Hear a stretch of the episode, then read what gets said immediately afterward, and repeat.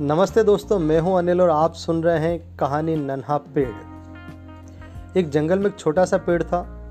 वह आंधी में हिलता, धूप में जलता और बारिश में भीगता रहता। जंगल में और भी पेड़ थे, लेकिन नन्हा पेड़ सबसे अलग था। दूसरे पेड़ों पर तो पत्ते हरे भरे थे, लेकिन इस पेड़ पर सिर्फ़ कांटे थे।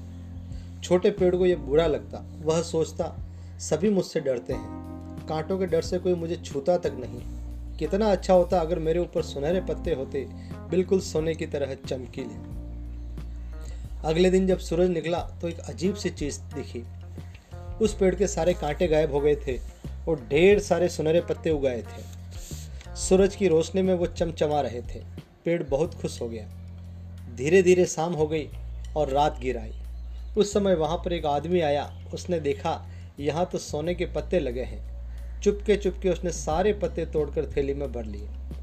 पेड़ बेचारा ठूंठ बन गया। उसे बहुत दुख हुआ। सोचने लगा, मेरे पत्ते ज़रूर हो, लेकिन सुनहरे नहीं। कांच जैसे चमक, चमकदार होने से ही काम चल जाएगा। सुबह हुई तो पेड़ पर सुंदर सुंदर रंग बिरंगे कांच के पत्ते लगे हुए थे। पेड़ बहुत खुश हुआ।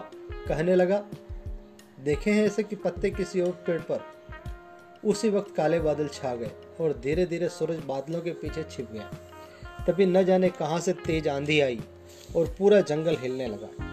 बड़े बड़े पेड़ तक ज़ोर से हिलने लगे। इसी तेज हवा में छोटे पेड़ के कांच के पत्ते जड़ जड़ कर चकनाचूर हो गए।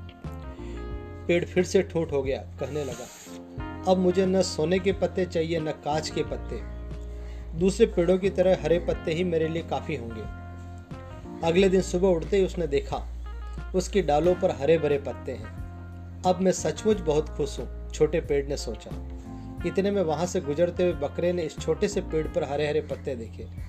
वह आकर उन्हें झटपट खाने लगा। छोटा पेड़ बेचारा चुपचाप देखता रहा, करता भी क्या? बकरे ने सब पत्ते खा लिए। वह फिर से ठूट बन गया। दुखी होकर उसने कहा, धत तेरे की। नहीं चाहिए मुझे। मुझे पत्ते न कांच के, न सोने के, न हरे। इन पत्तों ने तो मेरे सारे पुराने कांटे ही अच्छे थे। Thank you